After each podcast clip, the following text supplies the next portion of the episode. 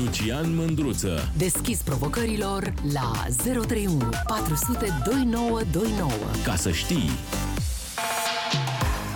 Ce a făcut frate Europa pentru noi? Ia ziceți 031 400 2929 cine vrea să intre în direct. Astăzi este ziua Europei și vă întreb, vă provoc să-mi spuneți să vedem dacă știți ce a făcut Europa pentru noi. Atenție!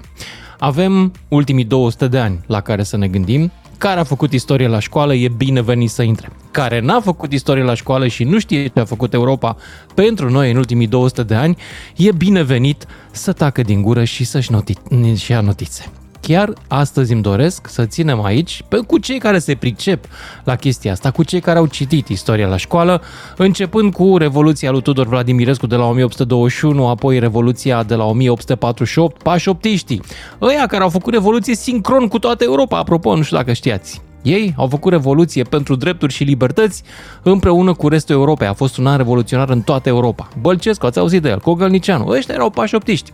După aia, unii dintre ei au murit în exil, alții s-a ocupat de statul român. Au adus din Europa, ce să vezi, un prinț, un prinț străin. De ce l-au adus? Pentru că noi nu ne înțelegeam și pentru că domnul Cuza, da, domnul, marele domn Cuza a sfârșit și a sfârșit domnia, cartofor, adică împătimit al jocurilor de noroc, un pic cam gagicar, nu pentru gustul meu, nu um, îl judec eu, dar extrem de corupt. Camarila lui Cuza a luat toate contractele publice. Citiți istorie, nu aia din cartea de română, că aia e mai mincinoasă. Sau mai bine zis, nu spune toate lucrurile bune uh, și rele, mai mult bune le spune.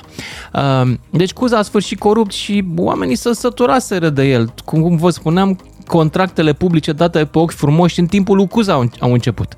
Care, da, el la început era cu o caua lui Cuza. Am mai trăit noi un președinte din ăsta care a început cu campania anticorupție și a sfârșit propunând uh, o doamnă blondă la președinție. Mă rog, trecem peste.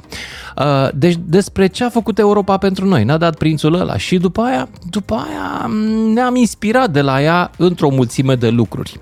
De la Constituție, aia prima democratică pe care am avut-o, 1923, care era cam copiată după Constituția belgiană. De, până la tehnologii, blocuri, cuvinte, multe cuvinte, în special din limba franceză, secolul XIX. Apoi, ce n-a mai făcut Europa? Din păcate n-a putut să ne ajute să nu ne aliem cu o parte din ea care trecuse prin experiența fascistă.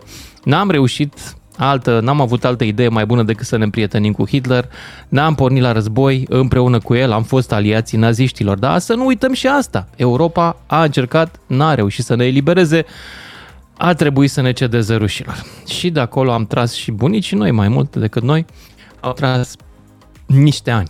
După care Europa s-a întors și a încercat să ne facă un bine. Și o vreme noi am fost recunoscători și am fost băieți de treabă și am zis super mișto.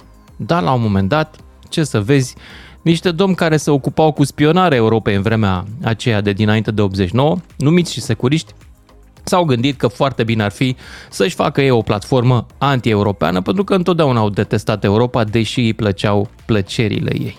Le plăceau, uh, nu știu, cum să le zic. Uh, lucrurile bune pe care le-a adus Europa în materie de confort, de cultură și de civilizație. Hai să văd dacă aveți ceva bun de spus despre Europa, aveți dreptul și la ceva rău. Ce-mi doresc însă? Astăzi, ca regulă, că e ziua Europei, și asta e o emisiune în care încercăm să mințim cât mai puțin, nu numai eu, dar și voi, este să nu spuneți lucruri neadevărate. Voi taxa, deci, conspirațiile și minciunile și propaganda de orice fel. 031 400 2929. Ce a făcut Europa pentru noi? Ce a făcut Europa pentru planeta asta, ar trebui spus de asemenea, în materie de drepturi, libertăți, în materie de cărți și de cultură. Să vedem dacă știe cineva din cei care ascultă emisiunea asta. Vă dau greu azi, îmi pare rău că vă dau greu. S-ar putea să fie chiar de examen. Sorin din București, salut! Salut Sorin, ești în direct. Salut. A plecat Sorin din București. Ah, nu, ești aici? Bine, ok. Aici. Salut, în primul rând aș Salut. Să spun, uh, pe rând, vorbi și despre tău, că 9 mai uh, 1977 este și de independență. Da, da. Nu, de care văd că nimeni nu prea vorbește. Da? Sunt ok, vorbim despre Europa. Da, astăzi discut, subiectul emisiunii este Europa și ce a făcut ea pentru noi. Nu e ziua independenței și nu este o dovadă de lipsă de patriotism că nu discutăm despre ziua independenței. Nu, nu, vorbesc Subiectul la, la tocmai l-am că stabilit. nimeni nu a vorbit. Cum? Că nimeni nu a vorbit, adică n-am auzit de nimeni. Da, toată lumea a și auzit ce de dacă? Europa. Nu ăsta e subiectul emisiunii, Sorin. Nu a vorbit nimeni până acum, oricum ești primul, dragă Sorin, în emisiune. Ok, du-te învârtindu-te. Dan din Brașov, cine poate să vorbească la subiect binevenit? Cine Bună vrea seara. să Bună bată seara. câmpii, nu binevenit. Dan, ia zi. Bună seara! Bună. Ar trebui, în primul rând, să facem o analiză vis-a-vis de ce dorințe au avut imperiile din jurul nostru. Astfel încât, în momentul în care vrem să facem o analiză a celor 200 de ani, să zicem, de Românie, să vedem ce s-a putut face și să construim viitorul pe baza celor petrecute. Da. N-aș Asta vrea, e... n-aș vrea să Sunt fiu un generalități. uh, Zi- filozof.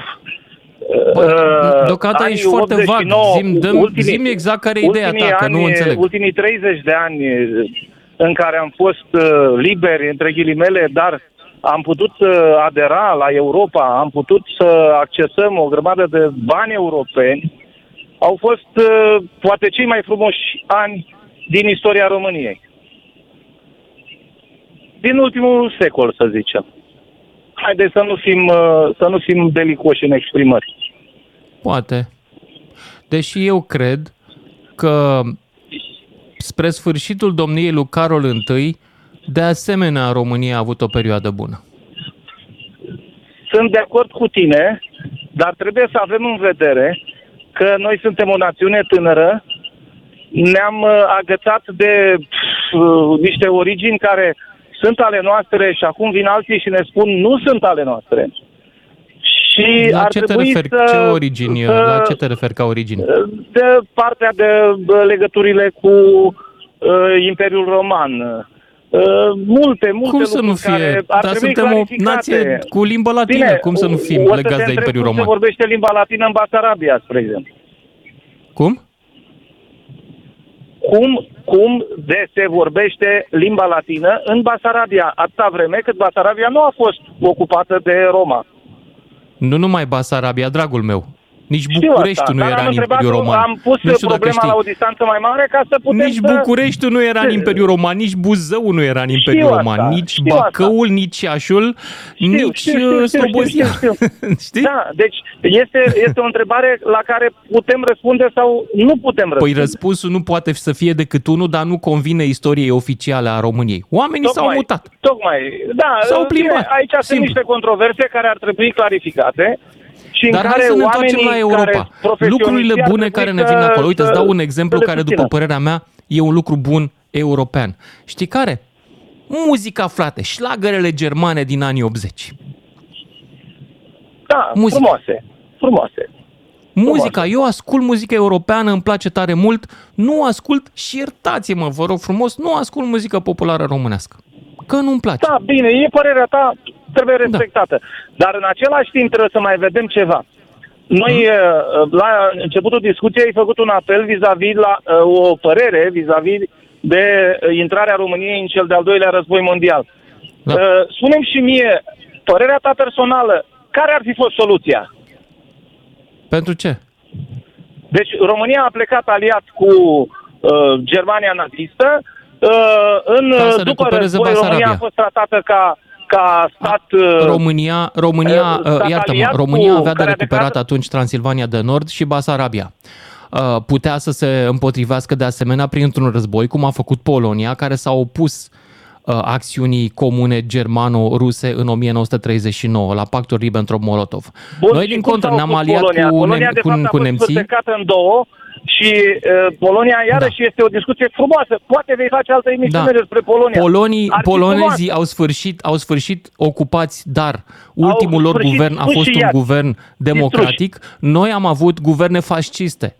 Uh, Am avut guvernul Legiunii, am avut Bine, guvernul Antonescu, bine. astea au Ce fost soluție guverne aveam? fasciste. Da, nu e hai nicio să privim mândrie istoria la Antonescu, nu e rece. nicio mândrie Garda de Fier, nicio mândrie Legiunea Dar nu Arhanghelului avem Mihai. mândria asta. Naziști, Nu avem mândria asta. Problema este naziști, acolo. toți. Zim și mie care ar fi Păi putut de-aia s-a fi aliat cu Hitler, că Antonescu poziția era un dictator României după chipul și asemănarea în- lui Hitler. în Nu era vreun mare 41 patriot. Îmi pare rău că vă deranjez cu opinia asta. Dar nu, eu nu am susținut că Antonescu e patriot sau altul. Eu am spus atât. Care ar fi fost soluția? Soluția era să luptăm atunci când ni s-a impus dictatul, cum putem noi să fim înfrânți, dar să fim demni. Adică să apărăm și Transilvania, să apărăm și Basarabia împotriva nemților, împotriva lui, lui Stalin. Chit că pierdeam. De, deci noi, noi am pierdut războiul pe mâna Noi am noastră acceptat la masa verde să și, cedăm.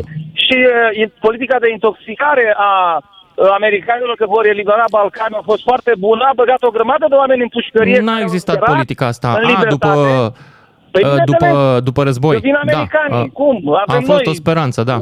Da, cum? Sumanele negre 1, Da. sumanele negre 2, uh, luptătorii din Banat, oare aia a fost o speranță, oamenii au sperat că se vor întoarce. Nu s-a întors nimeni. Bunicul meu a sperat și el să vină americanii Păi și și eu n-a am, sperat păi, pentru cineva că în familie a care a fost vreo făcut, politică uh, de pușcărie. intoxicare a americanilor, ci pentru că oamenii sperau să fie Tocmai. eliberați pentru că noi nu aveam puterea asta. E, și acum suntem membri într-o organizație în care cât de cât avem o pălărie mai mare. Ne apără un pic. Dar hai să vorbim despre valori, despre lucrurile bune pe care le-am găsit, nu le-am primit de-a gata, le-am găsit, le-am adoptat. Uh, îți mulțumesc, Dan din Brașov, pentru intervenție. Merg mai departe la Iulian din Sibiu, apoi Lucian din Botoșani. E o emisiune despre, dacă se poate, cu ce e bun să, să găsim în viața noastră. Nu neapărat să ne aducem aminte de naziști și de alte episoade triste din istorie. Lucruri bune. Iulian din Sibiu. Bună, Lucian. Păi ai punctat Salut. foarte bine ca și valori. Uh, păi nu știu, hai să luăm uh, 1848. Să luăm revoluțiile în care toți cei care Da. au participat în România au fost școlarizați între ghilimele, s-au dus de bunăvoie, nu obligați. La 1848, Adică- revoluțiile le-au făcut copiii de boieri sau de Da, dar care au negustori fost trimiși școlarizați la în Paris. studii în Franța, în general, Exact. că acolo erau Exact. ideile revoluționare. Exact. Deci au Da. Primit niște valori naționaliste. Să nu uităm că totuși Nu, naționalismul n-au pe primit care niște noi îl valori vedem- naționaliste. Au primit niște valori universale legate de liberté, egalité, Corect. fraternité. Il n'y a pas de Corect. nationalité ici, adică nu e nicio naționalitate aici. Faptul că s-a făcut o momentul revoluție în care paneuropeană Europa- îți arată că n-a fost o revoluție naționalistă. Nu, este momentul în care, într-adevăr, în Europa se pun bazele unor mișcări, între ghi- dar nu naționalismul ăla exacerbat. Apare Nu identitatea partea- națională, e adevărat. Exact. Dar mișcările au fost Mulțumesc. pentru drepturi și libertăți și, în general, împotriva despotismelor sub care trăia mai toată lumea, în Imperiul Austro-Ungar. Chiar și la Absolut. noi. Noi trăiam Absolut. sub uh, uh, un fel de regim hibrid în care dictau și rușii și turcii. Bine, eu fiind din Transilvania, la noi era puțin Austria, un pic mai mult. Idee. Voi erați Așa. într-o situație specială, da. da, eu am terminat istoria și știu un pic așa mai mult. Ok, poate. Dar bun. revenind, bun, le-a dat valorile acestea, sunt foarte multe și Bălcescu și absolut toți, dacă ei nu mergeau să se școlarizeze de bună voie, de bună voie din nou, nu au fost duși cu arcanul între ghilimele, și au primit niște idei. De la mână, păi nu știu, ne-au dat un rege. Noi nu am fost în stare să ne dăm un rege sau un domn, principe, cum vrei să-l numești. Sunt ei și pe mii de titulatori. Noi, personal, ca și români, nu am fost în stare să ne dăm. Ne-au dat Noi pe am străini. încercat, l-am pus pe Cuza, dar știi de ce l-au dat jos. Da, și asta știu, se spune deci, foarte nu, noi nu am puțin. reușit. Era corupt, era iubitor de putere, controla visteria statului și dădea banii la prieteni, era și cartofor, era, vai, a sfârșit foarte rău. Și a și secularizat averile mănăstirești. Dar asta e, o Asta e un altă lucru, discuție. aș zice, pozitiv, pentru că averile erau foarte mari și Da, o știu, treime din foarte săp- bine. suprafața arabilă în Moldova era la mănăstiri. Iartă-mă, ce îi trebuie Nu lui numai Dumnezeu Moldova. atâta teren agricol? Nu numai Moldova. Te contrazic. Aici nu era, era și Da. da. românească. Revenind. Ne-au dat o Constituție. Noi probabil uităm ca și români că prima Da. da. Constituție a României a fost făcută după model belgian. Mhm. și a fost făcută sub un rege străin. Adică noi nu am fost în stare, între ghilimele, să ne facem o Constituție noastră. Am luat un model belgian în timpul lui Carol, 1866, a venit prima Constituție. Revenind, am urmărit cu atenție discuția cu interlocutorul tău dinainte, cu ce am făcut noi. Păi, nu știu, noi în ambele război mondiale ne-am trădat aliații, oriunde am fost. Ne-am schimbat barca, orice ar fost, orice, oricum a fost, noi am schimbat barca. Și ai avut dreptate când ai spus că da, trebuia să luptăm. Noi ne-am trădat toate alianțele. Toate. Noi Și știi nu am care e fost culmea? Verticali. Cred, am sentimentul că la un anumit nivel și acum o facem. Da, Suntem cu și fundul eu iar în am, două luni. uh, Sunt unii cu ruși și mă- alții cu aliații occidentali.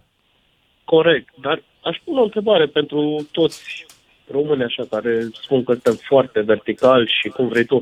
De ce doar noi avem uh, proverbul ăsta, capul plecat, sabia nu taie? Da, eu cred că l-au și alții. Eu nu cred. Eu sunt 100% Nu? sigur că nu au și alții. Nu. Ok. Habar Pentru nu. că noi am plecat capul oriunde a fost. Da, noi nu am avut sângele să fim acolo, să fim uh, cum trebuie. Și îți vorbesc ca un transilvanean care nu are treabă să am continuat istoria, nu mă interesează aici moldoveane și alea, irelevant. Dar ce ne-au dat? Ne-a dat o apartenență a unei nații, nu națiuni, ci a unei nații. Astea Mhm. mm-hmm. au venit toate prin tot ceea ce am reușit să aducem de dincolo. Tot.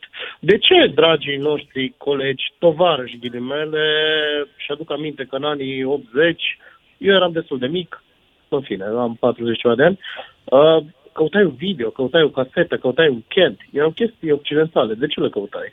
Dacă ți era bine aici, dacă nu vrei Europa, dacă nu vrei America. Dacă Dar nu vrei- vroiam asta. Și în general acum să știi că cei care sunt anti-europeni, în primul rând că nu știu la ce se referă. Ei, ei când zic Absolut anti-euro, când sunt anti-europeni, ei de fapt fac, au următorul calcul în capul lor, al lor și al celor care le-au plantat în cap această idee. Băi, mie nu merge bine. Nu merge bine din anumite motive. Cele mai multe probabil că țin de mine însumi. Dar nu o să accept niciodată asta, așa că ia hai să găsesc eu cineva pe care să dau vină. Pe cine pot să dau Uh, vină? pot- Dacă mai dai voi în 30 de secunde, închei, Zi. închei cu un exemplu pe care l-am trăit acum 20 de ani, făcând naveta, fiind student, eu sunt din Făgăraș de origine, Mhm. uh, unde este o cetate minunată care nu se vede de o catedrală mai puțin minunată. Uh, făcând naveta în fiecare săptămână de la Sibiu la Făgăraș și mergeam cu trenul. Cei care sunteți din zonă știți că sunt localități în Moș, a avut fabrică de armament, altele alte. Sunt foarte mulți uh, oameni care mergeau cu acel tren și la un moment dat am pus o discuție foarte interesantă. Aveam undeva la 20-21 de ani și se plângeau uh, doi oameni din tren că un uh, investitor din Sibiu care avea o fabrică a dat afară un angajat român care a furat câteva șuruburi. Da. Deci se părea atât de revoltător că acel, uh, nu știu, dăm tu câteva sinonime că nu vin în cap acum. Muncitor. Uh, Întreprinzător, proprietar, cum vrei tu, Ah. exploatator. Patron, Ca idee. patron, așa. și a permis să dea afară un angajat care a luat câteva șuruburi. Domnule, ce căută la el câteva șuruburi? La noi e chestia asta de a, de a, de a lua ceva, de a face ceva, de a... Nu știu, suntem singura națiune Să știi că nu e la care- noi, nu numai la noi. Am crezut și eu că e la, La numai noi la e noi, dar am exacerbată studiat un un pic mișcarea sindicală din Anglia, din industria auto. Și exact la fel se întâmpla în fabricile de mașini. Asta a și distrus industria auto britanică, faptul că se fura din fabrici. Muncitorii se furau și stăteau tot timpul stăteau în grevă. Și asta i-a distrus. Până la urmă au venit Toyota, au venit uh, Ford și nu mai există acum fabricile originale, alea Lu- Ah. Lucian, tu urmărești pe Facebook și pe alea. Nu spune că nu ai prieteni. Eu am exemple de oameni care și-au făcut casă cărând câte trei cărămiți pe bicicletă. În perioada Bineînțeles. Bineînțeles. Dar înainte, pe vremea Și lui în momentul în care a Pușcatu, venit ăsta fabrica cu prețul, Dacia, investitorul. cred că avea o, o zecime din producție cărată afară și reasamblată. Da, Trebuie să mă este opresc chiar aici, Iulian, îți studiu. mulțumesc pentru intervenție. Ionuț, Lucian din Botoșan, rămâneți pe linie, ne auzim cu toții după știrile de la și jumătate. Lucian Mândruță este în direct la DGFM. Gata să te ajute. Să cauți sprijin în altă parte. Apropo de asta cu Rom Silva, băi, n-am văzut să are și acolo unde se intră cu tractorul ca să se taie copacii și să se extragă din pădure. Tot în județul Ilfov și nu numai în județul Ilfov, și mai înspre nord, până în Prahova încolo mai departe. N-am văzut așa ceva. Băi, câtă răutate, adică și măcar să te duci să le zici, nu mai vrem anul ăsta să mai facem concurs, să mai faceți concurs. Nu, s-au dus și au arat. Da, felicitările mele. În ghilimele.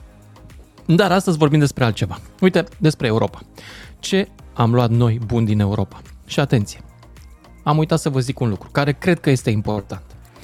Nu e ceva ce se bagă în gură și se înghite și se duce în stomac. Deci aș vrea să nu vorbim despre mâncare. Știu că suntem cu toții oarecum luați de val când vine vorba de mâncare și că suntem interesați de ea. Nu. Aș vrea să vorbim despre lucrurile în felul ăsta mai și răresc un pic audiența, că oamenii dacă nu e despre mâncare pleacă, adică dacă vorbim despre doar despre idei, valori, gata, s-a terminat emisiunea, a fugit toată lumea de aici.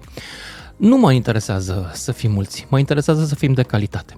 Deci, dacă discutăm despre ce am luat noi din Europa, hai să vedem dacă la nivel de idei și de idealuri am luat. Ascultam puțin mai devreme un, um, o, o reclamă la niște fonduri europene pentru niște cursuri. Și mă gândeam, oare e cineva care se gândește de ce Europa se zbate să investească în țările mai sărace? Că noi suntem o țară mai săracă decât restul, da? Decât media europeană. De ce fac ei treaba asta? Sunt nebuni? Și aruncă cu banii. Noi am face așa ceva? Noi am dat banii să ajutăm pe unii mai săraci? Unii am da, alții nu. E, ăia care nu am da, n-am fi europeni. Să vă explic de ce. Una dintre valorile europene nu e comunismul, nu e egalitarismul. Este nevoia asta de a ajuta solidaritatea socială cu cei care nu sunt neapărat de neamul tău, dar care sunt, într-un fel, îți împărtășesc soarta, că e o soartă comună să fii pe același continent până la urmă. E genul ăsta de solidaritate, în care nu le iese nimic, vă garantez. Și ei sunt nervoși unii dintre ei acolo că dau bani pentru noi. Ăsta e o parte din proiectul european. Valoarea lui umanistă extraordinară a fost că a încercat să facă din Europa un continent brăzdat de războaie în ultimele 2-3 mii de ani, să facă un continent al păcii, iar pentru ca să ai pace, trebuie ca oamenii să se înțeleagă, să vorbească limbi comune, să poată să circule, să cunoască bine și mai ales să nu fie unii mai bogați și alții mai săraci. Ăsta e unul dintre motivele pentru care există atâtea proiecte europene, pe fonduri europene. Din păcate, funcționarii europeni de la Bruxelles au devenit o meserie în sine și nu știu să explice oamenilor lucrul ăsta atât de simplu. Hai să văd însă pe, să vă aud pe voi, că nu e emisiunea mea, e a voastră. Lucian din Botoșani. Salut, Lucian! Uh, salut, uh, Lucian! Salut! Um, aș vrea doar să subliniez un singur lucru uh, referitor la cei care au uh, altă apartenență decât cea europeană. Să nu uite faptul că milioane de români sunt plecați în Europa și uh, dacă Europa chiar avea o problemă, nu ne primea. E absolut evident în toate mediile. Hmm. Începând din uh, afară, business, până la au ajuns românii să candideze în diverse funcții, până la Consiliul European. De aici e foarte simplu. Cine aduce nou Uniunea Europeană astăzi? Că trecutul îl știm. Sau ce am luat deja de acolo. Dar astăzi totul se mișcă Ce? în Europa. Noi suntem europeni, nu? Sunt milioane de români în Europa care circulă, lucrează, au afaceri și așa mai departe. Sunt, este ceea ce, evident, regimul dinainte nu a putut să ofere. Să ofere Dar el era obsedat să ne țină aici? Regimul de dinainte. Exact, fără să putem vedea, domne, televizorul color, video, telefonul și așa mai departe și tot ce a urmat după aia, automat România. Pe mine nu m-a deranjat că nu puteam să văd toate lucrurile astea. Pe mine m-a deranjat că a trebuit să citesc 1984, cartea lui George Orwell, la facultate, împrumutată de la cineva pe sub bancă să nu mă vadă cineva cu ea. Exact. exact. Libertatea, în primul rând, ceea ce lumea nu înțelege, libertate, dar libertatea trebuie să respecte și niște reguli, că, na, Uh, ai punctat foarte bine mai devreme, ceea ce lipsește Uni- Uniunii Europene ar fi o limbă comună. Ne-ar ajuta pe toți cei care uh, ne desfășurăm activitatea într-o formă sau alta să avem și un limbaj comun. Pentru că sunt uh, țări care sunt mai abordabile, sunt țări mai puțin abordabile, care sunt mai, uh, mai cum să spun, naționaliste și își respectă limba. Și atunci, dacă nu știi limba... Da, aici noi românii avem o soluție foarte simplă. Să învețe românește toți. Da, exact. Ce... Uh, nu, clar, Mintea cocoșului. Pro, pro Europa, că restul e clar cine oferă, fără doar și poate nu are sens să mai dezbatem lucrul ăsta. Repet, cei care nu își imaginează ce înseamnă Europa, să verifice miliardele care intră în cont din Europa, atât pe fonduri europene, cât și din munca oamenilor cinstiți, că sunt milioane de oameni care chiar muncesc în Europa. Mulțumesc pentru mesajul tău. Drag. Hai să mergem mai departe la, la Ionuț din București, după care Cristia din Tulcea. Salut, Ionuț! Alo? Salut, ești în direct, Ionuț. Salut, salut. Salut. Uh, ce vreau să punctez? Las trecutul deoparte, doar uh, ultima, ultimii 30 de ani de la Revoluție încoace, uh, cred că ne-a dus libertatea, cum a zis și cel dinaintea mea, dar libertatea de dezvoltare, în primul rând. Pentru că dacă ești un om isteț, un om care nu-ți găsești, nu-ți găsești locul la noi în țară, pentru că poți să faci mai mult decât îți oferă ceea ce ai în țara noastră, ești liber să pleci în Europa.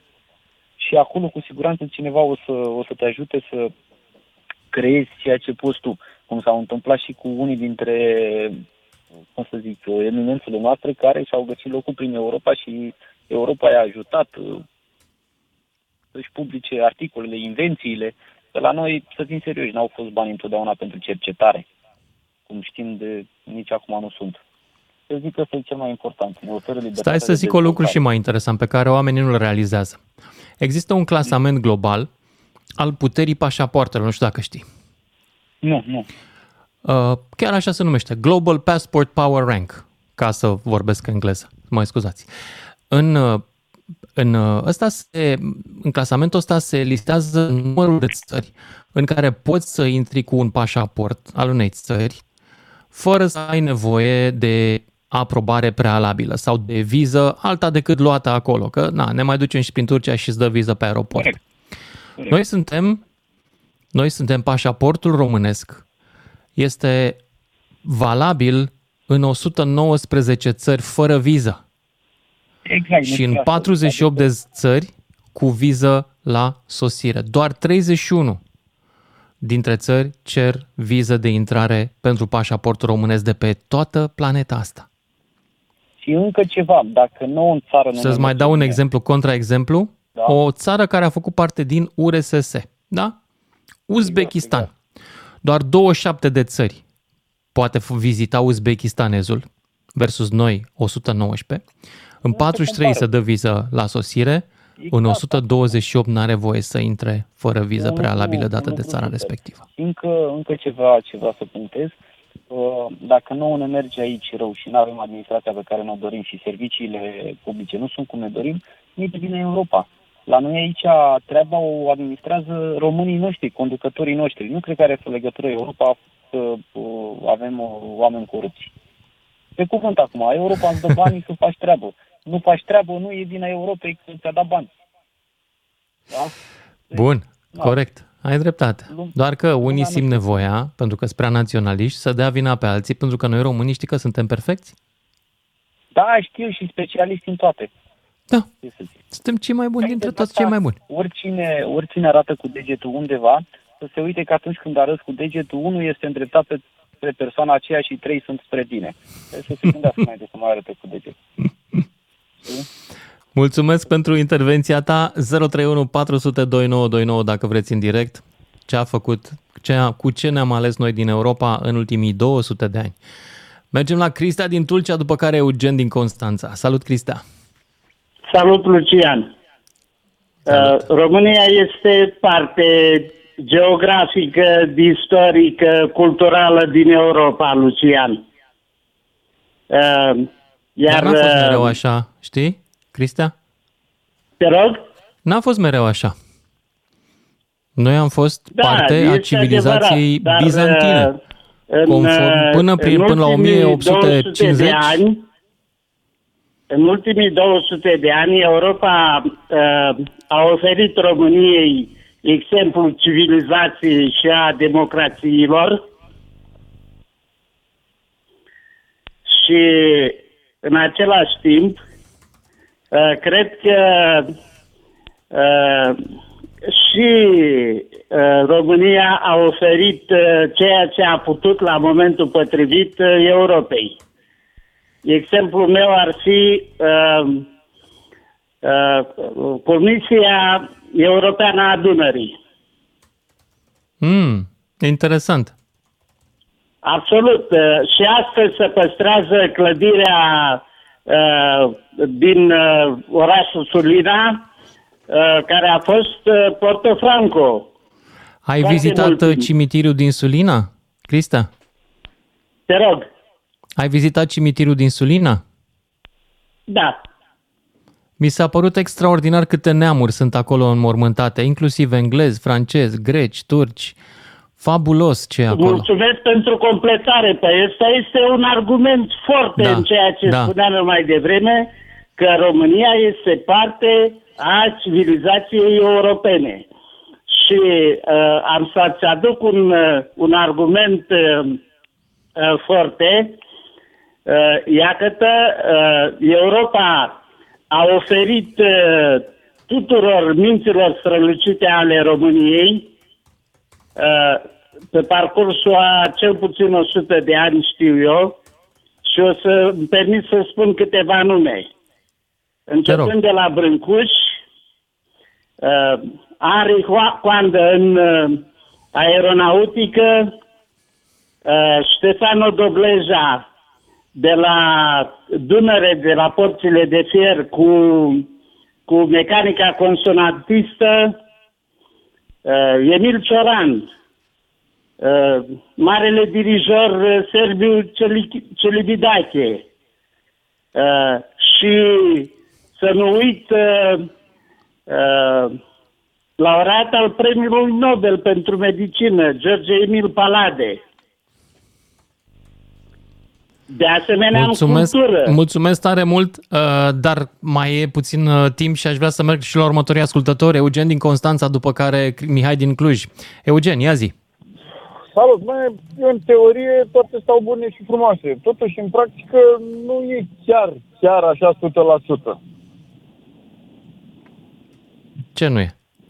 Păi nu e, uite, spre exemplu, citeam acum o chestie în consa- cu centralele de apartament, în care Comunitatea Europeană spune că trebuie să le dăm dracu de centrale de apartament și să ne băgăm neapărat la uh, sistemul centralizat. Că e mai bine să vină apa caldă de la 8 km departare decât să mi-o fac eu singur. Este corect? Mm. Pentru blocurile nu e valabilă treaba asta nu e și nu de valabil la 8 pentru km niciun- departare, dar de ce să fie pentru un ci bloc? centrala de bloc. Despre Da, asta eu vorbim, nu vreau care e să mult mai fiu eficientă decât pe alea care individuale. Tu vorbeai de democrație. A, avem democrație sau nu avem democrație? Am dreptul E- să-mi pun eu singur centrală de apartament dacă vreau sau nu? În casa ta Am- actuală, da. Dar Am când eu vine vorba voie de să am constructori, mașină ascultă-mă care să puțin, nu- ascultă-mă Ascultă-mă puțin, puțin. Eugen. Nu, asupra Eugen, puțin, că nu, nu înțelegi care e logica. Are dreptul un constructor să-ți facă o casă mai puțin rezistentă la cutremur? N-are, Dar conform n-are cu nicio legea. legătură, eu nu cu asta- El de ce asta nu e este liber altă să-ți discuție. facă Nu, o da. casă cu structură de rezistență mai proastă? La fel Dar e și nu cu asta- centralele. La, co- Nu la are nicio construcțiile nu legătură. e valabil. nu are nicio legătură. Uh, Ba da, exact Dacă același eu principiu. vreau să-mi cumpăr o mașină, să merg cu o mașină pe benzină, să o schimb la șapte ani, că așa vreau eu, de ce să mă obligi tu pe mine să merg pe una cu curent electric? Păi e Din democrație sau nu e 2035 democrație? o să poți să mergi în continuare cu mașina ta cu benzină. Nu o să se mai producă. Poate că s-ar putea ca lobby-ul nemțesc să fie mai activ și să se producă în continuare. Nu, Dar de ce? nu, Păi, dar nu stai ți puțin, aruncă de nimeni ce? pe Că geam nu mașina este, ta tu cu nu înțelegi, benzină. Nu toată lumea, asta nu toți suntem pensionari din armată care facem 10 km pe zi și să-mi iau eu o mașină de 23.000 De de, acord, de euro de acord. franțuzească. Deci trebuie să vedem, uite, eu stai puțin, lasă-mă, nu că ești de acord. Am stat de vorbă cu cineva care are o chestie mare din asta, cu Pita, Vita și alte din alea. El avea 10 mașini înainte. Acum a luat 12 electrice. Pentru că două tot timpul nu se încarcă niciodată cum trebuie, niciodată nu sunt, nu sunt, nu sunt cum Bun, trebuie. îți înțeleg Mai înțeleg? durerea. Da. Adică, sunt, Sunt, nu numai a mea. sunt și măsuri care sunt nepopulare, dacă nu, Da, dar nu numai ca e, deosebirea între măsurile astea și alea luate de Stalin este că ele sunt făcute ca Păi da, să-ți dar facă stai- viața da, mai mă, ușoară este și să- pentru tine și pentru copiii tăi pe termen lung.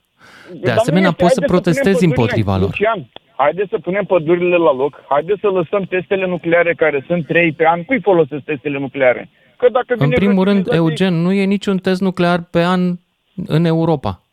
Păi, dar Europa nu nu are poate- teste aia nu nucleare, este, nu pentru că sunt în Europa Europa, dar nu sunt are, în pe afară ce? de Franța, arme nucleare. Și Europa Franța a făcut trăiește un pe singur altă test sau planetă. două în Lucian, Pacific acum 45 de ani. Lucian, Europa nu trăiește pe altă planetă. Poluarea din China și din India vine și la noi destul de... Evident, dar noi discutăm acum despre ce am luat din Europa. Ideal bun. Da, este clar că sunt și lucruri bune, adică Constanța. Eu vorbesc strict aici, dacă cunosc istoria Constanței. Constanța a fost dezvoltată în perioada interbelică și în- înainte de primul război mondial. Dar a fost dezvoltată foarte tare de britanici. Deci noi toți avem aici poduri, Angel Saligny, Angel Saligny sunt la lobiu cu participarea Imperiului Da, Britanic. doar că ai greșit cu 100 de ani, Eugen. Britanicii au primit o concesiune atât pentru calea ferată cât și pentru port în 1830-40, cam așa ceva, pe vremea Imperiului Otoman. Și au primit concesiunea asta pentru deschiderea căii ferate, se trecea la Cernavodă cu Bacu și se mergea pe calea ferată pe Valea Carasu, actuala vale Da, asta da, pe care e și șoseaua, până la Constanța, unde tot ei au făcut primul dig de larg și primul port Deci unde este clar încărcau că cereale. Au, uh, au dezvoltat, au dezvoltat ca lumea și în exploatările cu petrol, au venit cu Da. tehnică, cu din alea, că noi eram copinci. Despre Noi a fost petrol nu opinci. știu uh, da, detalii, uite dar acum, despre um, asta cu portul o știu. Nu, nu, nu, Bine. și la Astra Românească acolo, la petrol, au venit cu utilaje, au venit cu din alea și au dezvoltat. Bine, nu singur, Posibil. cu olandezi, Bun, bă, trebuie să merg mai departe la următorul ascultător. Vreau să intre cât mai multă lume. Mihai din Cluj. Ești în direct. Salut, Lucian. Salut. Eu cred că pe lângă um, democrația pe care am luat-o din uh, Europa, cred că un lucru foarte important pe care lumea îl trece cumva cu vederea, că li se pare deja ca un dat de la natură. Sunt banii pe care i-am luat și luăm în continuare și vom mai lua. Da. Luăm o grămadă de bani de la Europa, dar lumea se face că nu vede sau că nu știe. Dar fără banii de la Europa, eu cred că situația s-ar înrăutăți în România. Avem S-ar PNR, înrăutăți avem fără fonduri banii de la, structurale. și de la oamenii care muncesc în Europa. Ei țin Exact, o parte mai din ales- mai deficitul ales nostru la de plăți diaspora, da. externe. Cei care trimit Exact. bani acasă. Da. Este un lucru foarte important, dar lumea îl trece foarte ușor cu vederea.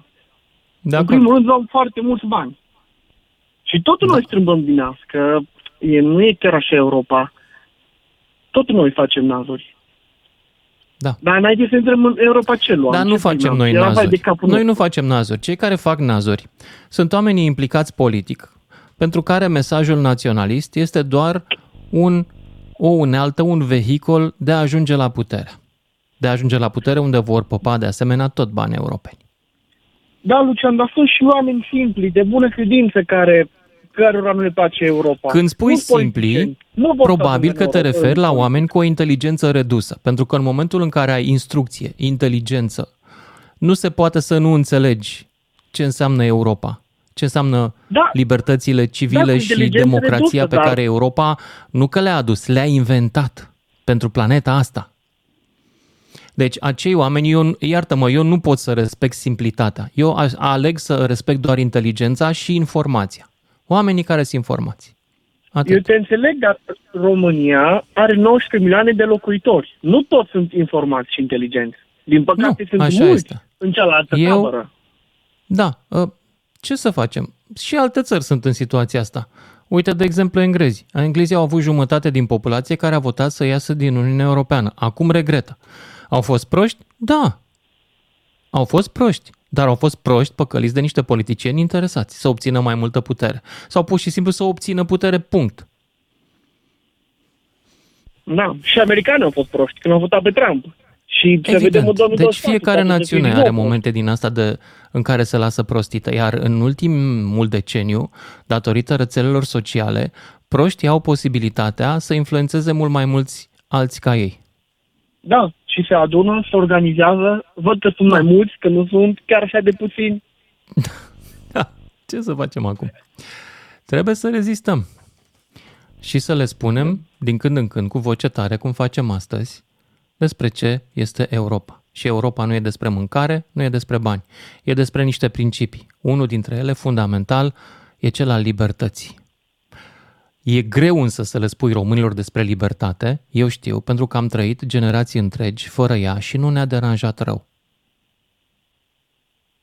Ceea ce înseamnă că nu prea avem nevoie de ea. Nu avem un metabolism al națiunii bazat pe libertate, ci mai degrabă pe servitute. Ne căutăm mereu pentru că câte noi un nu șef. prea am avut-o, Suntem Lucian. țara, lui tu știi cine, cine sunt eu, mă? Asta e partea proastă. Uh, Trebuie să mă opresc aici, cine a mai rămas pe linie, vă rog frumos, lăsați, uh, rămâneți aici, luăm numărul de telefon și ne auzim după știrile de la fix. Lucian Mândruță la DGFM. Îți ține spatele doar dacă îi poți face față. Ce a făcut Europa pentru mine în ultimii 50 de ani? Sandra, Mozart și Kraverk la muzică. Cărți, Jack London, Voltaire, Orwell, filme, Life of Brian, Asterix și Obelix, Jandarmul din Saint-Tropez, mă uitam și la asta, branduri, Adidas, Philips, Nokia, aspirații, plajă pe coastă de ajur, bicicleală în Alpi, o seară la Geneva, oameni politici care mi-au plăcut, Havel, Thatcher, Coposu, principii, egalitate în fața legii, fiecare vot contează, am dreptul să vorbesc cu voce tare, da, și toate astea sunt importante. Ce a făcut Europa pentru mine personal în ultimii 50 de ani? A îndeplinit toate visele pe care mi le-au refuzat compatrioții mei. Trist, nu? Dar asta a făcut. Ce a făcut Europa pentru voi? 031 400 2929. Să vă aud. Începem cu Radu din Frankfurt. Da, sunt aici. Salut. Bună ziua. Păi ce să spun, dacă Europa a făcut ceva pentru mine, sau eu știu, ani, um, libertatea asta de a de a putea să lucrezi sau să a putea lucra pe bani. Da? Puteți să asta că uh, banii n-ar fi importanți, dar vedeți că la noi în țară, în România, omul are o mare problemă. Uh, foarte multă lume trece la limita subsistenței, deci uh, nu este Europa adevărat. Este un un, e un loc comun, o preconcepție care nu e adevărat. Nu foarte multă tre- lume trăiește la limita subsistenței. Serios, Eu, pe ce te după bazezi? părerea Dă mea, o statistică. Trăiește. Hm? Trăiește. Trăiește lumea la limita asta. Salariile sunt foarte mici și prețurile sunt mari. Dar să discutăm despre libertățile pe care ni le dă nouă Europa. Sau ni le-a dat, dar depinde totuși de contextul în care au fost date anumite libertăți sau ce este libertatea în anumite situații în care s-a aflat România din Europa, uh, să spunem, și în război și după, și în această perioadă. Vedeți, dumneavoastră, libertatea care o impun anumite cercuri nu face bine anumitor popoare. Nu La trebuie ce te să referi? spunem, Dă-mi un domnule, exemplu hai să de ne ce nu lepădăm face bine. De, de prejudecăți, să ne lepădăm de credință și să acceptăm orice fel, în ghilimele, de libertate. Exact Deci, o- unde ok, este legea care nu spune discri- că trebuie să ne lepădăm de credință? Care, Nu cum se numește legea Dar aceea în- europeană? În libertățile care, care se Nu, nu, nu. impun, sunt Întrebarea anumite mea e tratate. foarte precisă și ai face bine să răspunzi la ea. Care este Da, și eu legea vreau să- dar n-am europeană fost- n-am auzit bine. care împinge cetățenii din Europa să se lepede de credință? De- Da, păi asta vă și spun. Păi, spunem care e legea. Mă interesează când a fost adoptată, cum se numește, ce număr are și cine a votat-o. Deci deocamdată nu. Dar se Ah, deci deocamdată nu. Deci ești un urmărește. mincinos cum ar veni, ești un propagandist al mișcării antioccidentale. Asta Eu? ești. O mișcare de sorgintă Nu, nu, nu. rusă, stimulată Deci drepturile în România, fundamentale- inclusiv de Nu, niște domni foști drepturile tovarăși care lucrau și pe la fundamentale ale securitate. cui? Cine lucra la securitate? Eu? Antioccidentalii Cred că faci români, confuzie. o parte din ei, sunt cadrele vo- fostei securități. Da, probabil. Și se găsesc Mai la bătrânețe, întotdeauna așa. Li s-a întâmplat. Oriunde te duci, Nu numai ei, că mai oriunde sunt te și alți frustrați. Numai că ei o duc destul de bine și cu toate astea, deși dusul lor bine se bazează pe bani europeni, ei înjură Europa și sprijină ideile astea. Nu, dar nu știu, poate ați înțeles greșit. Eu nu jur Europa. România face parte de Europa dinainte de a fi Uniunea Europeană. Păi Și nu da, dar, text. dar n-ai fost în stare să-mi spui care e legea și de fapt nu s-a adoptat încă și de fapt nu Păi există cum? Dar să o... se va adopta. Eu sunt împotriva. Deci, ascultați-mă bine. Eu n-am nimic cu persoanele care cad în păcate grele. Eu n-am absolut nimic. Dacă se întorc la Dumnezeu. Deci nu poți tu Hello, să Radu, spui sau îi Radu, impui. stop, stop un pic. Numai puțin. Unu, Nu poți să-i Europa, impui exact una cum dintre, să val, termini unul dintre valorile, una dintre valorile fundamentale ale Europei e libertatea de conștiință, Radu. Ok? Știi ce înseamnă libertatea de Păi și conștiință? atunci, de Ea unde mai include vin- și, în- de unde mai și vine libertatea dreptul de a nu persoanelor crede. Să nu mai zicem. Deci, să atunci când conviețuie vezi în jur cineva, oameni ceva care cu nu cineva. cred în Dumnezeu, mai ales în Germania, unde sunt destul de mulți, ei nu sunt anti-europeni sau neeuropeni. Ei fac parte dintr-una dintre mișcările europene de idei. Și anume, se numește ateism sau agnosticism. Și asta este perfect europeană și este o tradiție europeană care vine de dinainte de Revoluția franceză. Deci nimeni necredința nu de poate care să vorbești ca impună fiind altelor anti-europeană, alte de fapt este state parte dacă din valorile europene din totdeauna din, de la sfârșitul evului mediu. Sunt de acord, combatem rasismul, xenofobia. Ce N-ai dreptul înțeles persoanelor cu nimic. dizabilități, Nu are legătură nici egalitate cu de rasismul, șanse. nici cu xenofobia. Probabil că lecturile tale sunt minimale. De iluminiști ai auzit, Radule? Da, bineînțeles, dar... Da, uh, dă, eu cred că numește-mi aici un o confuzie, iluminist, te o rog. spun, Unul dacă dintre înțelegeți gânditorii asta. iluminiști din Franța. Începe cu V. Nu am înțeles, nu mă, nu mă pricep încă o dată. Zim și mie un gânditor iluminist. Care o fi ăla? European. Nu știu, nu mi-aduc aminte acum. A, nu ți-aduce aminte. Ok. Deci, da. dizertația ta Da, iluminiști nu religioasă sunt neapărat și nu iluminați. mă interesează pentru că este profund mincinoasă. Europa nu s-a construit neapărat pe religie, s-a construit pe morală creștină, dar morala creștină poate fi practicată și în absența credinței. Mulțumesc, mergem mai departe la Adi din Timișoara. Salut, Adi! Ești în direct, Adi. Alo? Hai mă, Adi. Da, Au, iartă-mă, iartă-mă. tu ești în Uh, direct. Ia zi. Am să spun ce mi-a dat mie personal Europa. Ia zi. Dar înainte să spun, uh, am să te contrazic un pic. Chiar dacă ne certăm în seara asta. Vorbeai de democrație și de libertate.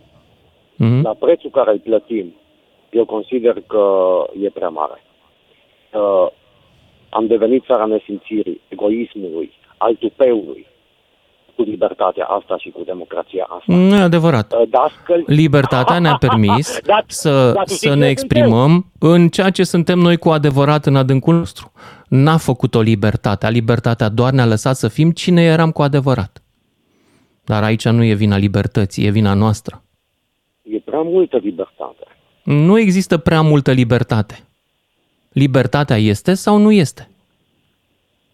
Lucian, uh, părerea mea personală este uh, când văd dascăli molestați de elevi, uh, Aia nu este Părinți- de la, pă- de la prea părinți- multă libertate.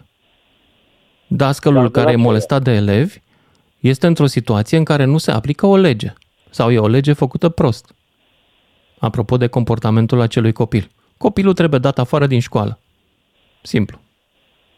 mm, noi nu vom apuca asta, uite legile puse. Ba, o să apucăm. Deja s-a adoptat o măsură în sensul ăsta. Mm, Da, da. Părin, copii care cresc fără părinți. Uh, dacă asta, ăsta este prețul, ai cuvântul meu. Eu prefer să, eu unul, prefer să stau din nou la coadă la pâine și la banane. Hai să spun ce mi-a dat mie De ce personal, ai stat la uh, pâine și la banane la coadă? Mai cunoști câte o gagică sau de ce? Mă, dar socializam. e sau nu? Ți-a luat Europa Este. coada la banane. Mi-a luat-o. Uh, hai să spun ce mi-a dat mie Europa.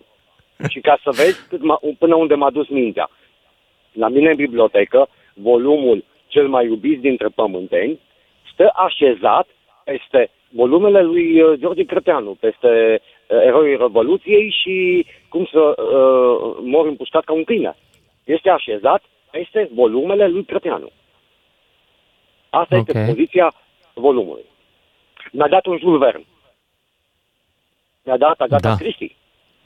Da. Și mi-a dat Scorpions, mi-a dat ABBA, mi-a dat un Chopin, mi-a dat Da. un Andrea Bocelli Mm. și... Mm. Mm. Gusturile nu se discută. Deja Uh, de la Chopin eram uh, îndoit. Dar mă rog, trecem. De peste. ce? Tu preferi De Beethoven? țancă uraganul n-ai zice și tu. Iartă-mă, nu te-am înțeles, be? De țancă uraganul n-ai zice și tu.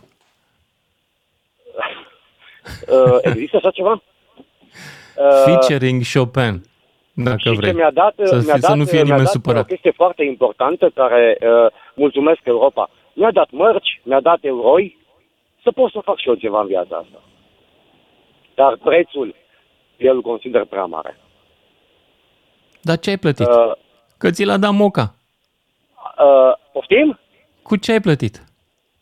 20 de, de ani de dormit în cabină, n-am pățit nimic. Absolut nimic. Au spatele, bun. au genunchii. Ăsta e În rest, prețul tău nimic n-am individual. plătit, Lucian, absolut nimic.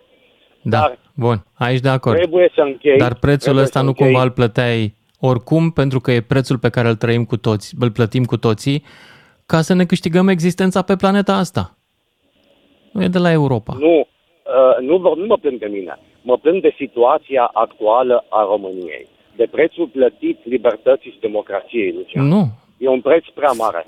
Plânge-te, plânge-te că în secolul 17 n-am avut niciun inventator, că în secolul 18 n-am avut niciun mare scriitor global, plânge-te că noi am fost întotdeauna în coada adopției tehnologiilor, de asta să te plângi. Eu zic că acum, dacă te uiți, suntem aproape sincron cu civilizația occidentală. Am făcut un drum extraordinar. Nu pot să Dar am avut zic, mult de pentru că recuperat. Eram prea mic, nu mi-amintesc. Și de altfel să știi că sunt șofer de camion și în Anglia și în America. În America, eu chiar am făcut un documentar cu ei, se numesc Teamsters, ca un sindicat. Au fost băieții lui Jimmy Hoffa, dacă ai auzit. Știi ce greu munceau Da, băieții cum ăia? să nu? Da? Da, îi cunosc. Da. Nici viața lor nu este ușoară. Dar, Hai să merg mai uh, departe însă, pentru că mă așteaptă lumea. Ionel, nu, David din Buzău, după care Ionel din București. Salut! Salut, ești în direct. Salut, eu, eu sunt David. David, pe da, asta am zis, David din Buzău. Da, ok. După ok. care Ionel. Așa, ia zi. Salut, uh, Lucian. Salut. Da, stăteam și ascultam uh, uh, cei care au intrat și, bineînțeles, în decursul timpului uh, am încercat așa să fac o, de când ascult, uh, am încercat așa să fac o oarecare statistică legat de cei care intră. Sunt foarte și vorbesc de, uh, fu, de religie, mă rog, de chestii de-astea. Cred că majoritatea sunt uh, protestanți sau neoprotestanți sau pocăiți, mai cum să spune pe românește, și încearcă Mm, Mai uh, sunt și să conservatori ortodoxi, pentru că acum e la modă curentul ăsta uh, politico-ortodox, dacă vrei, în care foștii oameni ai lui Băsescu s-au apucat acum să călărească o nouă marotă, că nu mai au ce să mai facă, nu mai merge cu anticorupția, au găsit altceva. cu siguranță ortodoxii nu, nu scot în evidență atât de mult uh, ideea de Dumnezeu și de religie și toate celelalte. A, ești în urmă. Ba, cum să nu?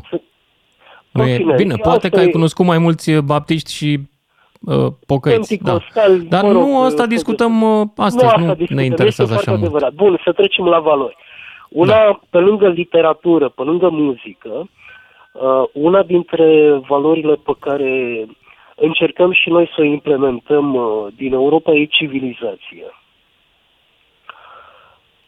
Încercăm, de ce spun treaba asta? Pentru că încă n-am... uh, E o chestiune destul de timidă care, uh, pe care încercăm să, o- să o aducem și în, uh, în societatea noastră. Și îl ascultam pe tipul cu centrala și m-a revoltat foarte tare. Cel care spunea că uh, are dreptul că e democrație și că are dreptul uh, să-și pună centrală proprie în loc de centrală de uh, cartier, spre exemplu. Una dintre ideile civilizației e să vedem dincolo de binele personal, să vedem și binele comun. E adevărat, dar noi românii avem experiența în care binele comun a fost mai important decât cel individual cu mult și s-a numit comunism.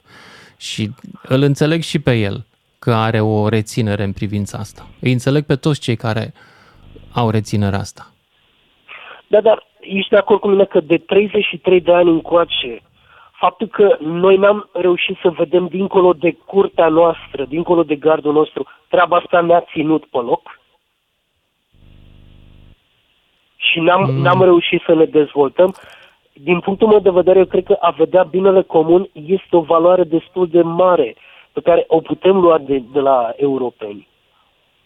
Eu cred că ceea ce ne-a ținut pe loc întotdeauna a fost cantitatea enormă de oameni care refuză să învețe, care refuză să fie curioși, care refuză să gândească. Nimic altceva. Și să, și să se asocieze cu ceilalți. Dar asta vine din prostie. Este cunoscut. În nivelul de inteligență scăzută duce la comunități în care oamenii sunt fiecare pentru el pentru că le este frică să se asocieze cu cineva, că știu că n-au cum să obțină informații despre el, că sunt prea tântălăi. Și chiar și tântălăi știu că sunt tântălăi. Și atunci se țin numai pentru ei. Deci Da, eu con- cred că sunt și asta- cărți despre cred că asta. asta ne- Lipsa ne de ține agregare a pe loc și ne-a indivizilor e o consecință directă a nivelului mediu de inteligență scăzut dintr-un corp social. Cu cât sunt mai deștepți, cu atât oamenii lucrează mai bine împreună. Și treaba asta cu deșteptăciunea, cu inteligența, e oarecum relativă pentru că sunt, pot fi oameni inteligenți și deștepți care să își vadă doar interesul propriu fără, și să excludă interesul comun. Firește, dar eu zic aici de situații sociale, cu un număr mare de oameni. Asta e o medie. În fine, am, am spus de ce putem lua de la europeni. Uh, Eu cred că și europenii ar putea să ia ceva de la noi, uh, și anume toleranța cu, cu cei care vin să lucreze, cu străinii care vin să lucreze uh, în, în alte țări. Noi n-am fost bine primiți și tu știi foarte bine treaba asta. N-am fost bine primiți atunci când am uh, ajuns în Europa, în alte țări, am fost discriminați și suntem în continuare discriminați. Am Ceea fost ce noi, ca români, discriminați ca în nație, situația în care am fost diferiți. Adică în care nu Da, da. ne-am încadrat în obiceiul locului, în buna cuvință Da, da. a locului, în tradiția locului, dacă vrei. Bun, Da. și noi de ce nu facem cu pakistanezii care vin sau cu Ba afganistanii care facem, vin? ba și noi suntem. Nu destul cred, de- nu cred. Eu n-am Nu? auzit cazuri de discriminare. Lucian, nu cred și treaba asta și în, în decursul istoriei noi am trăit cu Nu-mi da vestea că ai invita un pakistanez la tine la masă în familie sau că ai fi de acord să iasă cu fata ta. Nu, două secunde. Nu, Ah. te duci într-un uh, Păi. exemplu extrem. Dar nu o să... nu, o asta să e, mă uit asta e urât la el, n-o să- toleranța. Că așa n-o că să-l îl, invit. îl uh, accept spălat să-ți spele wc nu e toleranță. Nu, nu, nu, dar nu o să, nu o să îl tratez, o să-l tratez la fel ca și ceilalți. Chiar dacă îmi Nu spală mie tratezi la WC-ul fel ca sau și pe îmi ceilalți. Cum ți-am îngrijește spus, de nu bunică. l-ai invitat la tine în casă. De ce nu? Dacă mi îngrijește mie bunica Come sau on. dacă îmi face, de ce să nu? Îl plătesc, îl Bine. pun și la masă, nu-l pun în capul mesei. Este adevărat, nu-l pun în capul mesei. Dar nu-l... Trebuie nu să ne oprim discriminez, aici. Îți nu mă uit- mulțumesc pentru intervenție. Nu mai am timp, din păcate. Ne auzim cu toții mm, după și jumătate. Salut, dragilor! Ce ne-a lăsat Europa? Ce ne-a adus? Ce ne-am luat noi din Europa? Ce este în ființa națională, poate chiar din Europa? Mă mir că nimeni n-a zis cuvintele. Începând cu 1850, prin influența limbii franceze, care era foarte la modă în toată Europa, în română au intrat o mulțime de cuvinte franceze pe care le folosim în fiecare zi fără să știm că vin din limba franceză. Democrație, de exemplu, libertate. În română știți cum se spunea înainte de franceză libertății? Slobozenie. da, exact. Cuvinte în limba eh, engleză mai puțin, acum ne luptăm cu ele. La franceză n-a fost nicio luptă, l-am adoptat. Știți de ce? Că nu aveam unele, nu întotdeauna. La libertate se mai găsea, dar în alte privințe nu aveam unele neauși românești. 031 400 2929, cine vrea să intre în direct, Ionel, ești în direct, Ionel. Bună ziua, Lucian! Salut! Salut, uh, radioascultătorii! Ce să zic, ce mi-a oferit mie Europa? Într-adevăr, Sau ce ai luat tu de acolo, că poate nu ți-a oferit ea. libertate, democrație, uh, libertatea de exprimare și cred că mi-a oferit aproape tot. Am trăit și câțiva ani în vremea comuniști- comunismului, să zic așa, Mhm. când eram uh, adolescent. A fost f- foarte greu. Nu cred că aș mai putea trăi acele momente. Ai să fii surprins, dar vom fi nevoiți să le trăim din nou, eu așa cred. O să fim din nou la fel ca atunci, pentru că spiritul nostru se întoarce la asta. Tindem spre asta. Nu pot să cred. Nu crezi? Nu pot să cred. Ok. Deci, libertatea de a circula liber. Mhm. Ce să spun? Eu lucrez la o multinațională. Uh, Plec, Deci ești sclavul Din străinilor, Timișoara, cum ar din Arad. zice domnii de la... nu sunt sclavul străinilor. Am glumit. Fac asta pentru că îmi place. Știu, dragul meu. Pot să-i spun șefului meu ce vreau eu. Nu cred că îl supără sau el la fel, la rândul lui poate să-mi spună mie același lucru. Auzi, știi bancul ăla cu Ronald Reagan și cu Gorbaciov? Cu pot să-i spun lui Gorbaciov orice? Nu Îl știi? Fii atent, Ronald, Nu. e banc spus chiar de Ronald Reagan, găsiți pe YouTube. Un francez, un uh, american și un uh, rus se întâlnesc și se laudă fiecare cu democrația, că începuse deja un pic democrația și la el în țară, și în Rusia, în anii, spre sfârșitul anilor 80. Și americanul zice, băi, la noi e cea mai dezvoltată democrație. Eu, de exemplu, pot să mă duc la Ronald Reagan în birou, la Casa Albă, să bat cu pumnul în birou și să zic, domnule Ronald Reagan, nu-mi place cum conduceți țara asta. Și nu pățesc nimic, plec acasă liniștit. La care rusul zice, a, păi și eu pot tot la fel. Cum adică poți tot la fel, zice americanul. Păi da, și eu pot să mă duc la Gorbaciov în birou, să bat cu pumnul în masă și să-i spun, toarește Gorbaciov, nu-mi place deloc cum conduce domnul Ronald Reagan America. Asta era nivelul. Și în continuare e. Nu, nu, nu pot să mă numesc uh, sclavul. Glumesc, da. Da. Uh, E altceva. Plecam de la Timișoara la ora 4 dimineață și undeva la 10 eram la Viena. Puteam să-mi beau o cafea la Viena. Frumos. Când vreodată făceam eu lucrul ăsta pe vremea comuniștilor, când lucram la Casa Republicii 12 ore. Acolo Mm. așa se lucra. De la 7 la 7, de la 7 la 7, în două. Am lucrat și eu la Casa Republicii înainte de 89, muncitor necalificat pe șantier. Nu, calificat un Păi, pic, atunci- electrician. Ok, și eu am lucrat acolo Da. din 84 până în 89. Eu Nu se mai compară cu ce e astăzi. Astăzi poți să lucrezi unde vrei, poți face ce vrei, numai să vrei să faci.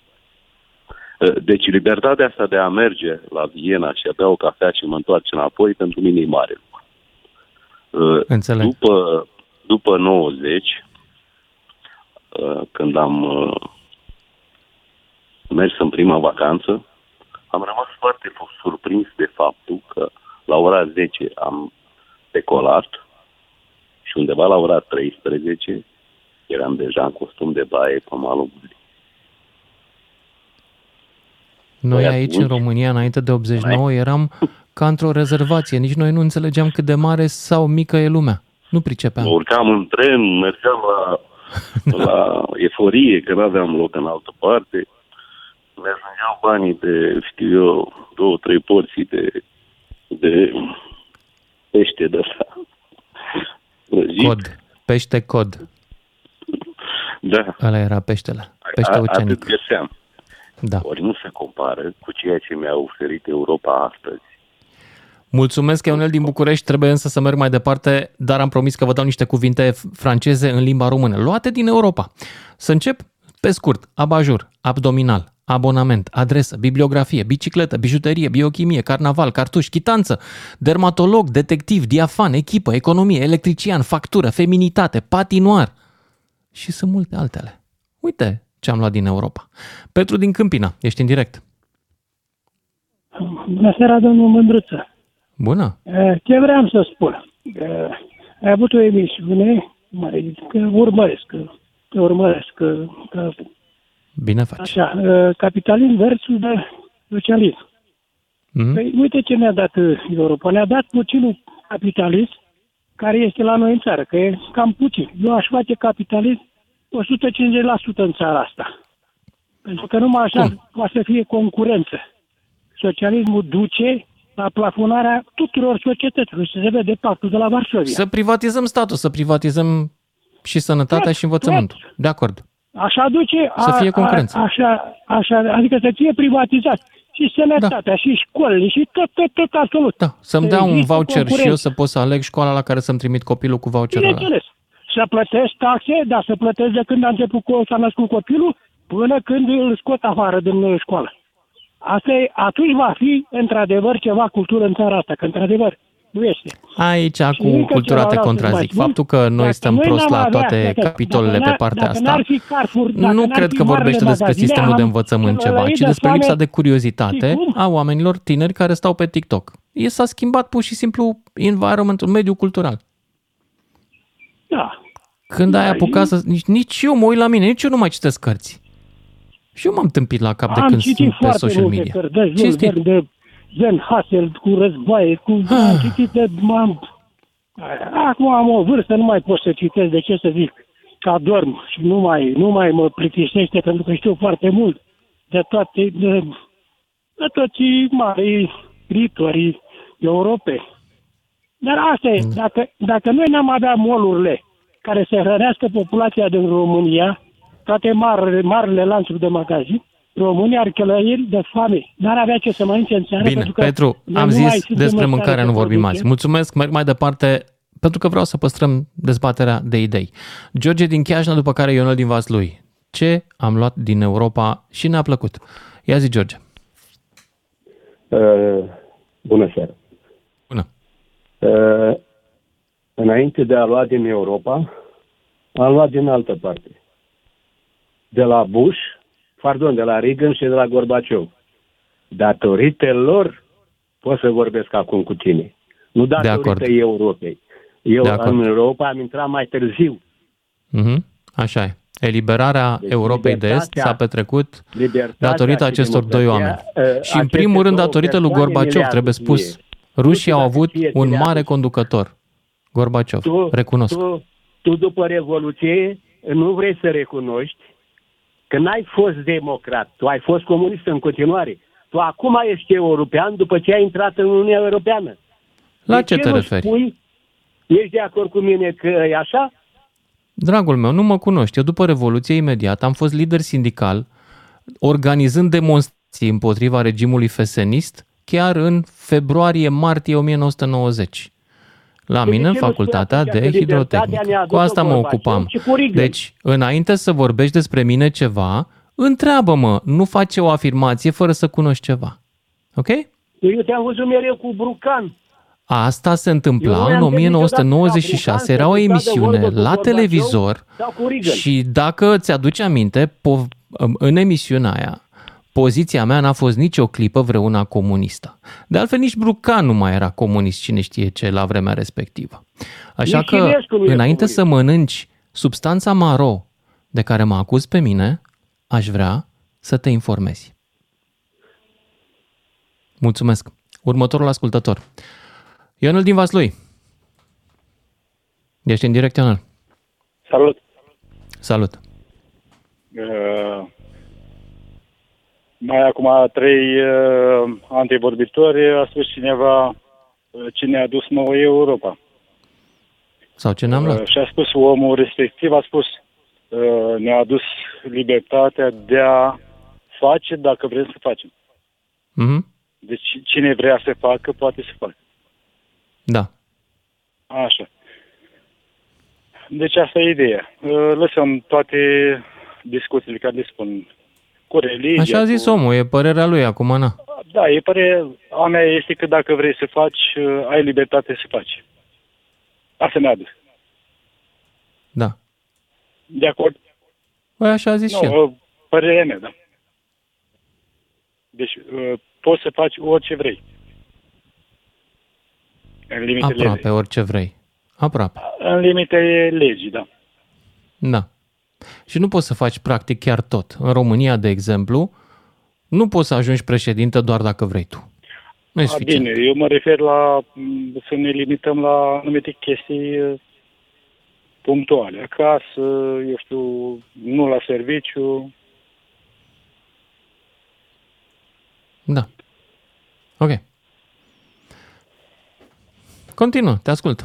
Da, nu, uh, mai uh, spun uh, alții, cu religiile, cu asta nu ne depășesc. Eu am mai Pe mine prins nu mă la voi depășește, niște- dar, deci în- dar uh, în, mi uh, se pare că contextul- interpretarea conservatorilor români cum că Europa e despre religie e una care ignoră profund ce s-a întâmplat în ultimele două, trei secole în Europa și ce se întâmplă acum în Europa. Oamenii Da, pur sunt și de simplu au luat-o în gură cu religia și umblă cu ea așa. E un, o măsură politică, dar nu are o bază, sau mai Da, bine da. o, o acțiune politică, nu are o bază în realitate în spate. Se nu dau după- religia definește Occidentul în, ultimii Se două, ascund. în ultimele două secole. Mhm. Se ascund după alte. Ei au, au construit o ideologie care să ajute la perpetuarea unei părți din structura statului român, care a devenit o parte oficială. Asta este ceea ce își doresc ei. Mult succes, nu mă opun. Dar să nu Numai- mintă măcar. Numai că cei care pot, uh, pot uh, lua decizii în privința lor, eu zic că uh, pot să-și, să-și clădească un viitor mai bun. Da. Nu? Depinde. Nu știu. Adică, Dar trebuie să mă mut mai nu- departe, la următorul nu în afara ascultător. legii, Ionel nu Vaslui, în mulțumesc. David din București, după care Liviu din Satul Mare. Salut, David. Salut, salut. Salut. Ce să, ce să Să zic? închizi radio că ne auzim cu ecou, te rog.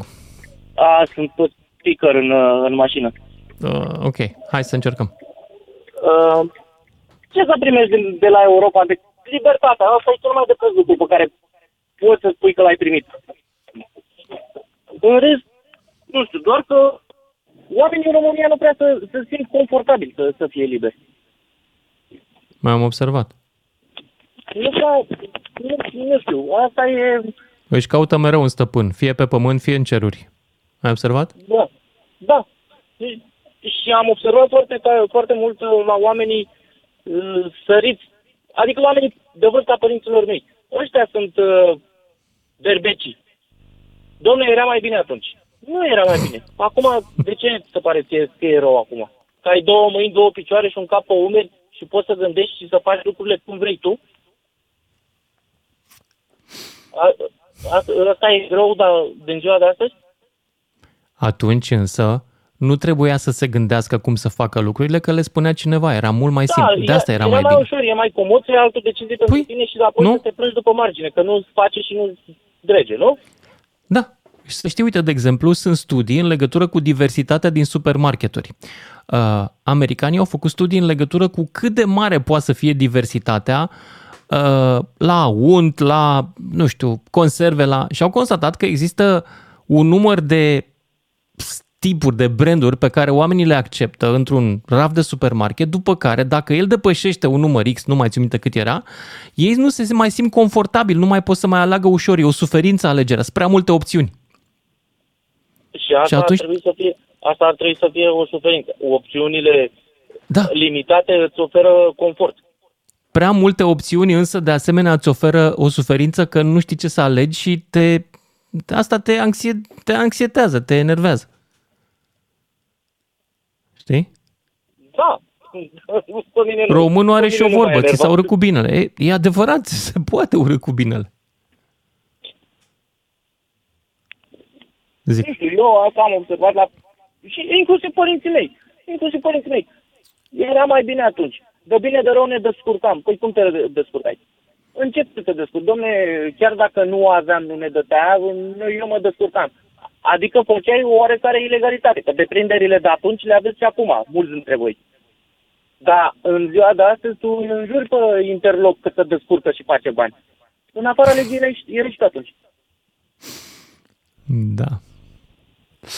Bun, îți uh, mulțumesc pentru intervenția ta, sper să te audă și părinții și merg mai departe la Liviu din satul mare. 031402929. Cu ce ne-am ales? Cu ce ne-am, ce ne-am luat noi din Europa? Liviu, ești în direct. Bună seara! Bună. Ce am primit noi din Europa? În primul Mhm. rând, uh, am primit uh, mare lucru prin faptul că ne-au reprimit în uh, mijlocul lor. E mare lucru, mai ales azi. Azi mai mult Mhm. decât uh, acum un an și un pic. Da. Am Da. primit uh, din Europa libertate. Chiar și cei care plâng după perioada comunistă, sunt 100% sigur că azi, după 30 de ani de Europa și de libertate, nu s-ar simți deloc confortabil să trăiască atunci. Sunt 100%. Singurul lucru confortabil lui, probabil că ar fi cu 30 de ani mai bine. Și cred că nostalgia este mai degrabă uh, pierderea tinereții. Sau perioada tinereții de atunci. Firește. Aia Tinerețea și de asemenea simplitatea acelei lumi cred că lip- le lipsește. Atunci știai ce ai voie să Simplitatea- faci, ce n-ai voie să faci, te duceai la mare în trei stațiuni, era simplu. Da. Da. Europa ne-a, ne-a oferit mai multe decât, decât credem noi. Păcat că n-am luat uh, de la ei uh, și alte lucruri decât uh, am luat libertatea, dar puteam să luăm și respectul pentru muncă. Și pentru lege? Că de la comuniști, de la comuniști am uh, luat uh, partea aia cu furatul. Din cauza asta suntem unde suntem. Mulțumesc pentru intervenția ta, dragilor, mă opresc aici. Cu un lucru foarte simplu spus. Și anume că atunci când spunem la mulți ani Europei, că astăzi este ziua Europei, le spunem până la urmă și nouă. La mulți ani, dragilor! Să vă trăiască ceea ce sunteți. Calitatea de europeni. Seară bună! Lucian Mândruță este și în secțiunea podcast pe dgfm.ro și pe Spotify DGFM. Ca să știi!